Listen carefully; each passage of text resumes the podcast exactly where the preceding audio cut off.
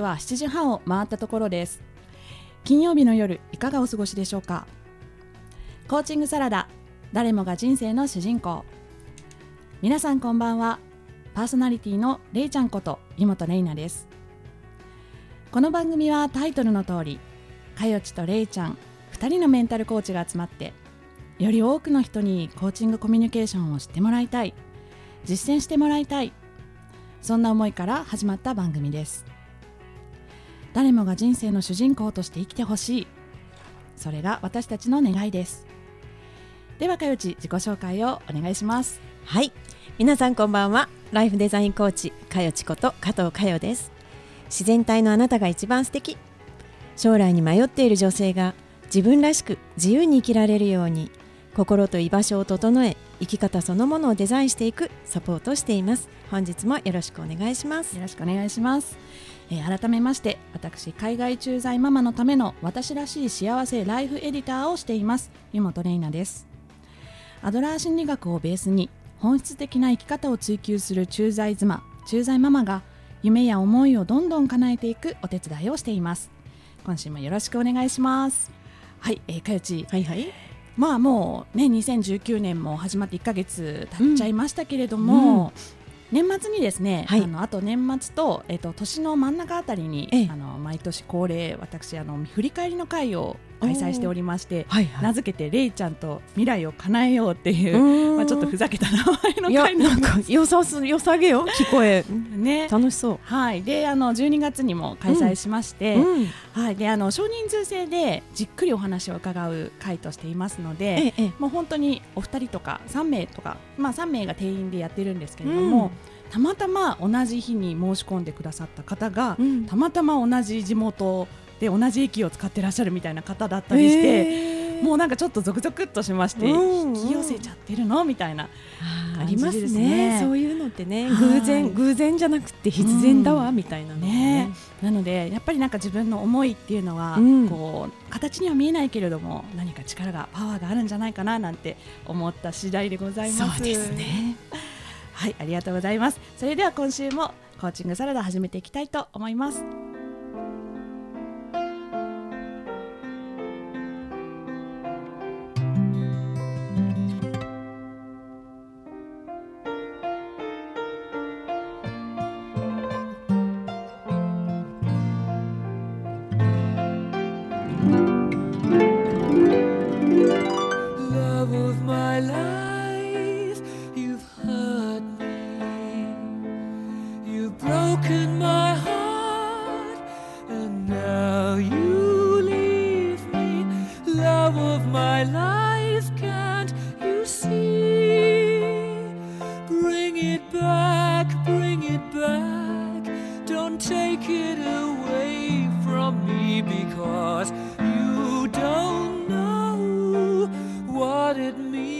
to me.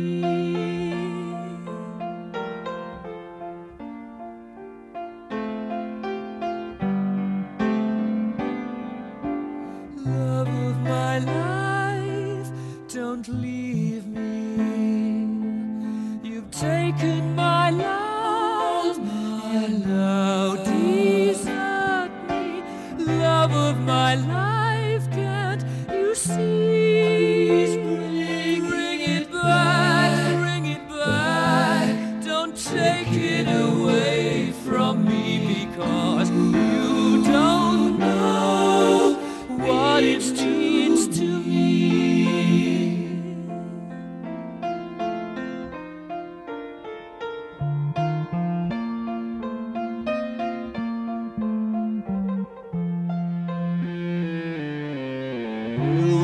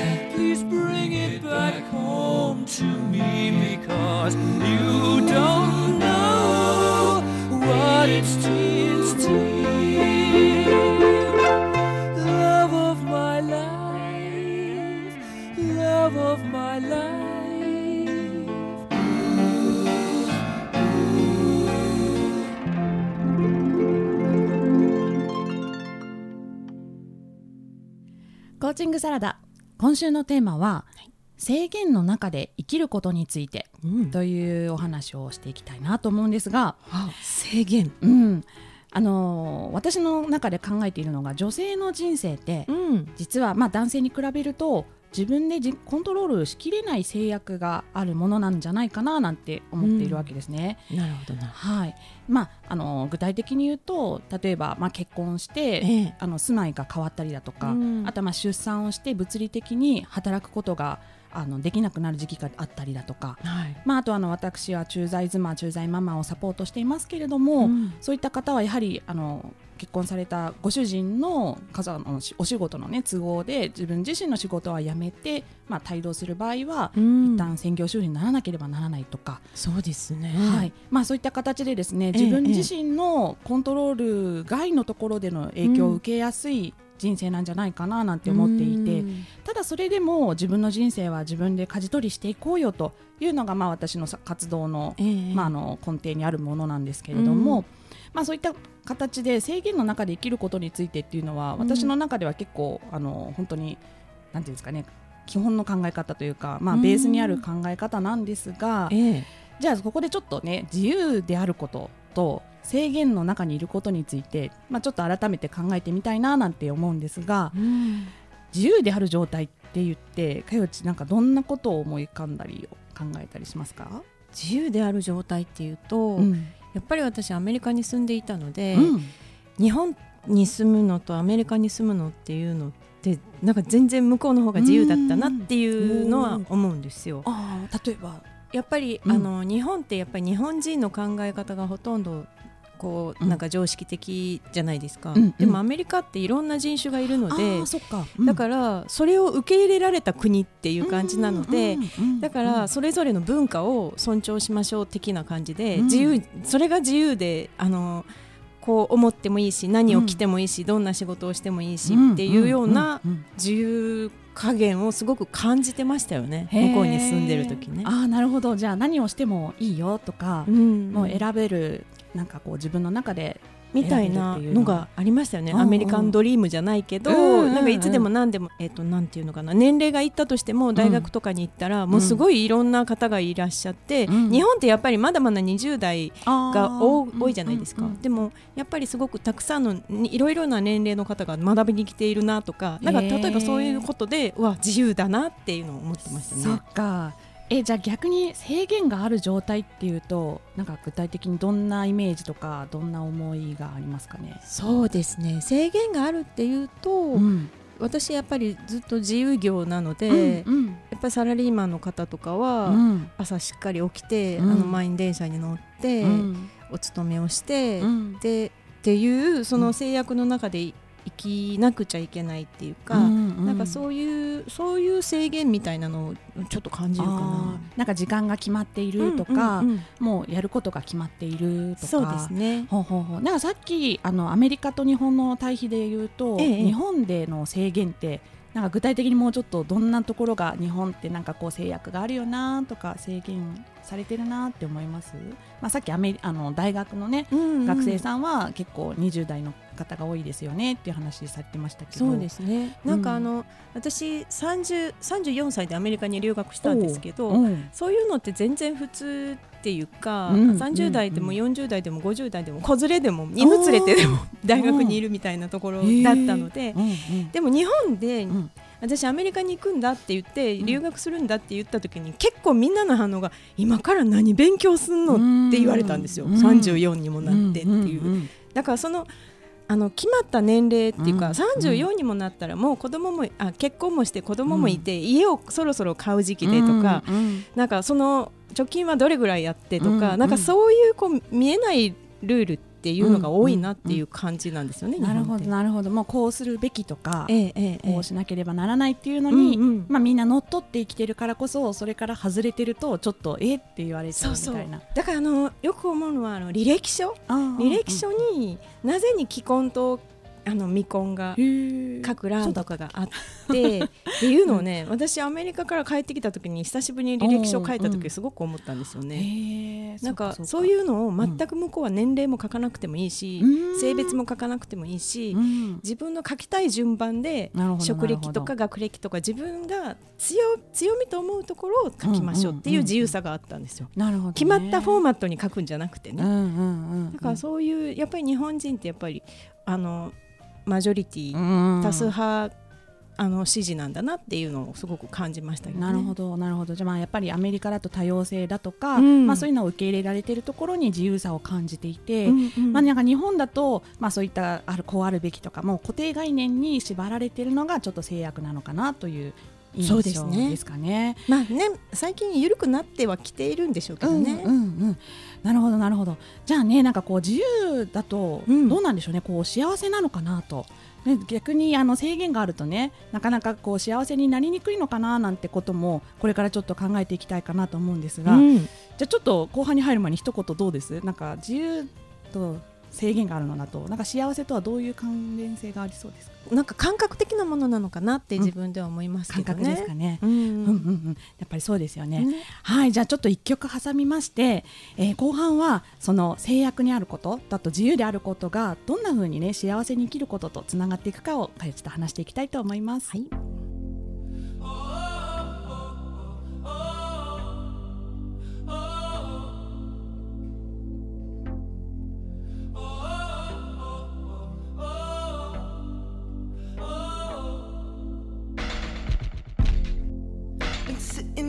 Eyes wide open behind these four walls, hoping you come.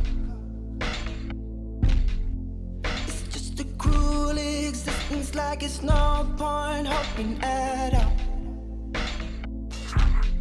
Baby, baby,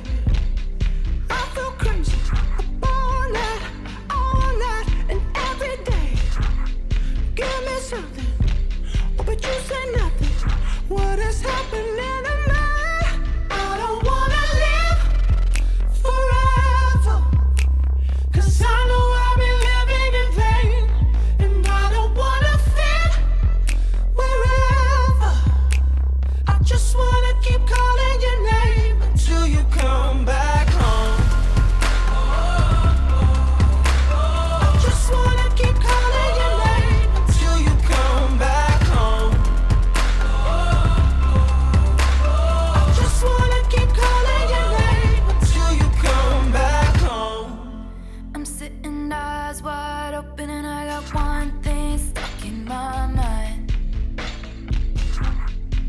Wondering if I dodged a bullet or just lost the love of my life.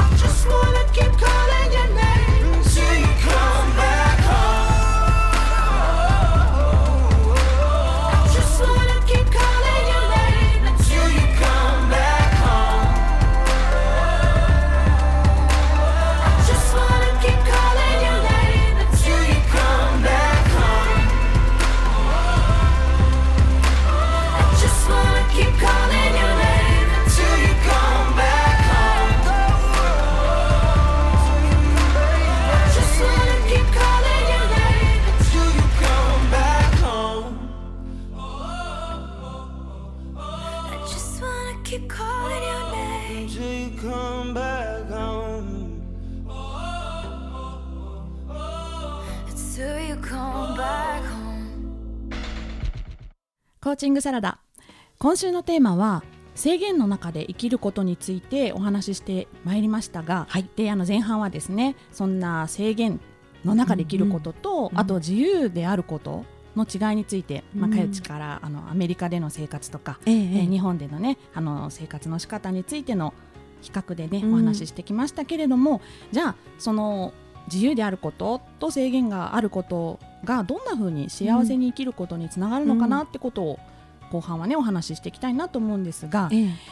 どうでしょうね。あの感覚じゃないかなってねさっき前半ではかよちゃん教えてくれましたけれどもやっぱり私もそうだなと思っていてやっぱり自由な状況でも制限がある状況でもうん。やっぱり要は自分がコントロール感を持っているか持っていないかっていうところが、まあ、結論としてはあの幸せにつながるかつながらないかななんて思うわけなんですが。うん。そうですよね、うんだからサラリーマンが決して制限があるって言っているんじゃなくて、うんうん。サラリーマンでお勤めをしながら、うん。なんかこうこれはねある人のブログを読んだ時に、うん。なんかえっと自分がうんクビになるかもとか、うん。リストラされるかもって思いながら、ビクビクしながら働くのと、うん。反対に辞めさせられるんじゃなくて、うん。いつでもこの会社辞めてやるわっていううん。気持ちで、あの仕事をするっていうのとうん。全く違うと。うん。だからある時にそのそのブログを書かれた方は、うん。それに気づかれて、うん。あそうだ主導権をこっちでは握ればいいんだって思った瞬間から仕事のやり方が全く変わったと、なるほどね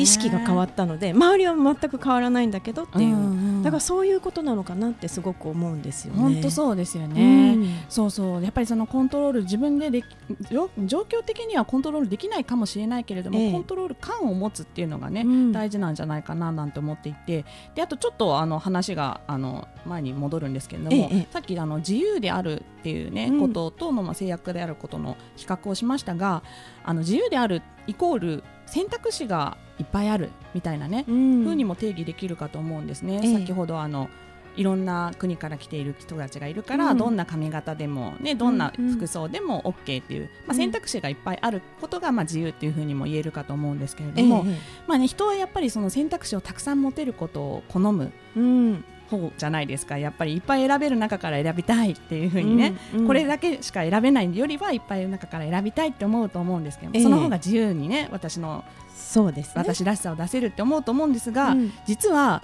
人間は選択すること自体は嫌うというふうに言われているわけですね、うん。そう選択肢はたくさん欲しいけど、うん。選ぶことは嫌なんだと。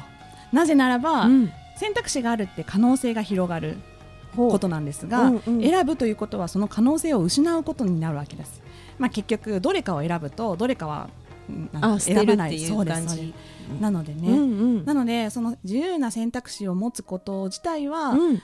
選択肢をたくさん持つこと自体は皆さんやりたがるけれども実際に選べないでいるっていうことは多かったりするわけですね。あるかもね。うん、だからやっぱりこう選択肢が多いほど後悔する機会も増えるので、うんうん。選びたくないだから何もしないっていうふうに言われる方もいるんですが、自由である時だからこそ自分の選択を責任を持つというかで自分でこれは選んでるっていうふうに思えるこのもコントロール感の一つかと思うんですけれども確かに。なんていうんですかね。そう逆にその制約がある方が楽っていう考え方もあるわけですよ。もう私これしか選べなかったからっていうふうに逃げることもできるわけですね。うんうんなのであのちょっと厳しい言い方なんですけど私チューズマをあのサポートしている立場としては厳しい言い方なんですけれども、えあの海外で制約がある中で生活している方が実は楽なんですよ、だって私日本にいないから仕事できないからって言えるわけですね。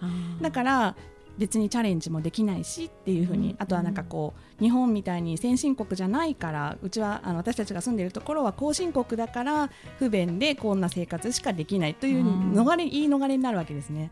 なんですが逆にじゃあ日本帰ってきました、うん。自由がいっぱいあります。選択肢もたくさんあります。いろんなことできますよあなた。じゃあどうするの？って言われた時に、ね、その瞬間に怖くなるよね。そうなんです。そこが私の中では結構本帰国後の駐在ママの試練なんじゃないかななんて思っていて、あるあるね。はい。うんうん。ただそこで、まあ、自由だから嬉しい嬉しいじゃなくって、うん。じゃあここで何を私が選ぶのか自分の年齢と限られた時間の中でどんな過ごし方をするのかっていうのはあくまでも自分が選んでいく自分が舵取りしていく人生だよっていうのが、まあ、私がいつもなんかこう発信しているメッセージの根幹なんですけれども、うん。という意味でも、ね。はい、コントロール感を持つ、まあ、自分で舵取りをしている感を持つっていうのは、うんうん。まあ、制約がある中でも自由な中でも大切なことなんじゃないかななんてそう思なんですよね。ってるわけですね。あの私が夫婦で、うん。あの例えば後片付け、うんうん。あのご飯食べた後にどっちがするかっていうので、うん。で前は分担っていう形でしてたんだけれども、でもある時に分担してやると向こうの片付け方が気に入らなくなるわけですよ。でね。うん。でもっとこうしてくれたらいいのにとかって思うので,、うんうんでそれだったらうん。私が好きに片付けようと思って、うんもうある瞬間から自分が片付けるって決めたんですよ。です決めたら別に向こうがやらないことに対してあんまりイライラしないんですよ。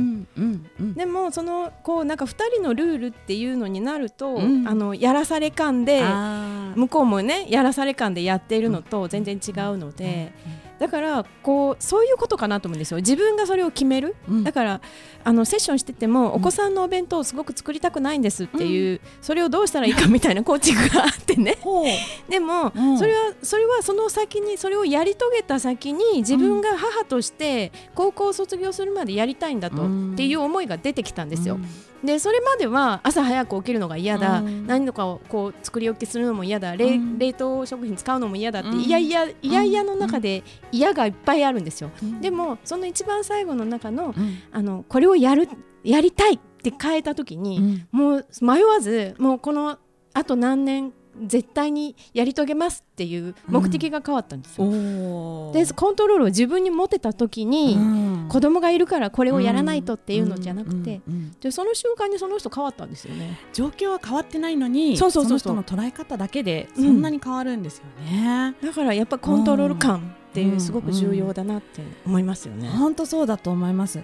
ね、なんかある意味そういうところではあのアドラー心理学がね、うん。所有の心理学ではなく使用の心理学と言われるゆえんだと思うんですが、えええっと初めて聞く方はにとっては何だって思われると思うので、うん。所有の心理学というのは 私まあどんなね 状況とかどんなものを持っているかでうんうん。左右されるそうで心理学。すねうん、自分はこういう性格だからとか、ええ。こういう生まれ育った環境にね置かれてるからというところで決まっていくっていう考え方だと思うんですがうん。アドラーは使用の心理学使っていく心理学ですので、ええ。そのうん。どう使うかですよね。そうですね。自分の自分の持っているものをどうやって使っていくかっていうところが重要なので、何を持っているかっていうのは、うん、もうそれは決まってるっていうことですよね。そうですよね。なので同じ環境同じ状況においても自分の捉え方、まあ、うん。私たちの言う認知論ですね、うん。どう捉えるかでもういくらでも幸せになっていくことはできるとうんいうところが、まあ、私たちの中でのベースにある考え方です。そうですね。はい、ありがとうございます。といったわけでですね、えー今日は、えー制約のある中で生きることについてお話ししてきましたが、はい。はい、えー私たちの番組では、えー週間に一度おすすめをご紹介していますが、はい。今日のおすすめは何ですか？はい、このテーマをですね話そうと思った原因にもなった原因というか、きっかけにもなった、えー本なんですけれども残酷すぎる成功法則エリック・バーガーという人が書いた本なんですがちょっとタイトル怖いですけど。ねちょっとね この過激なタイトルで人目を引こうとしてるのかなこの本とか思って最初なんかちょっと思ってしまったんですが、うん。実は多くのエビデンスをもとに成功法則が書かれている本で、はい。あのコーチングのね考え方にもすごく勉強になる本だったりして、ええええ。であのすごくねこう危機的状況極限状況に置かれた人が、うんあの登山家の人とかが、まあ、どんな風なねメンタルというか考え方であの、まあ、生還したかみたいなところも書いてあったりして。はい、でやっぱりその中にはそのコントロール感自分ええでルールを決めて、あの秩序を立てて、えー生き抜くっていうそこまでのこう自分で持ってったっていう話がねエピソードで入ってたのでそれで今日はこの本をお話をしようかなと思ったの面で。はい、この本をおすすめしたいと思います。はい。はい、ありがとうございます。ということで、今週のコーチングサラダはいかがでしたか？やっぱりコントロール感って、うん。あの目に見えないっていうか、うん。なんか自分の方にうん。こう感覚があることなので,、うん。でやっぱり人ってそうん。の形っていうか、見えるものの方がうん。正しいと思っちゃうけど、うん。自分でどうにでもなるっていうねそこそこってちょっと難しいんだけど、うん。それを持てた時に、う本当に自分が楽になれるんだなっていうのを改めてね思いましたよね。ね、前がパッと明るくなる感覚になるんじゃないかななんて思います。はい、それでは2月8日のコーチングサラダはこの辺りで。パーソナリティはレイちゃんとかよちでした。それではまた来週。素敵な週末を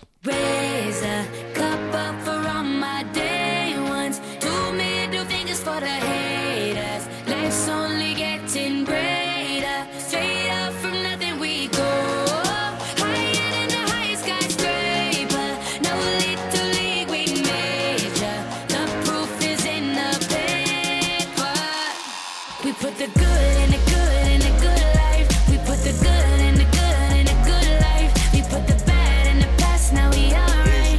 Eh, eh, Kaylani, I got you. eh, Yeah, and it's a feeling that I can't explain.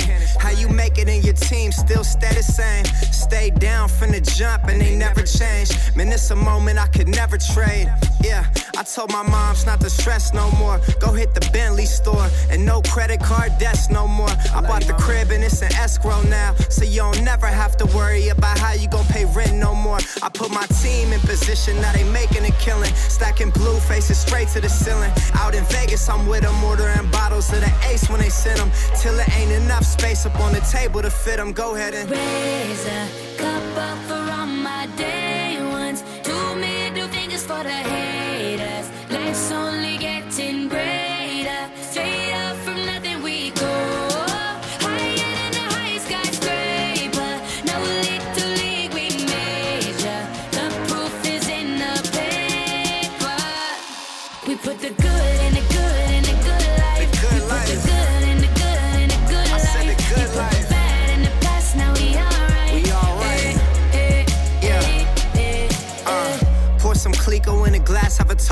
success. No looking back from here, no more being broke and distressed. I put my heart into this game like I open my chest. We only pray for more M's while you hope for the best. We make these plays, man, I'm finessing these checks. Time's up for everybody, I'm collecting Odets. And I swear this champagne just tastes better on jets. I'm just out here being great, man, this is real as it gets. I put my team in position, now they making a killing. Stacking blue faces straight to the ceiling. Out in Vegas, I'm with them, ordering bottles of the ace when they send them. Till it ain't enough space up on the table to fit them. Go ahead and. Raise a cup up for all my day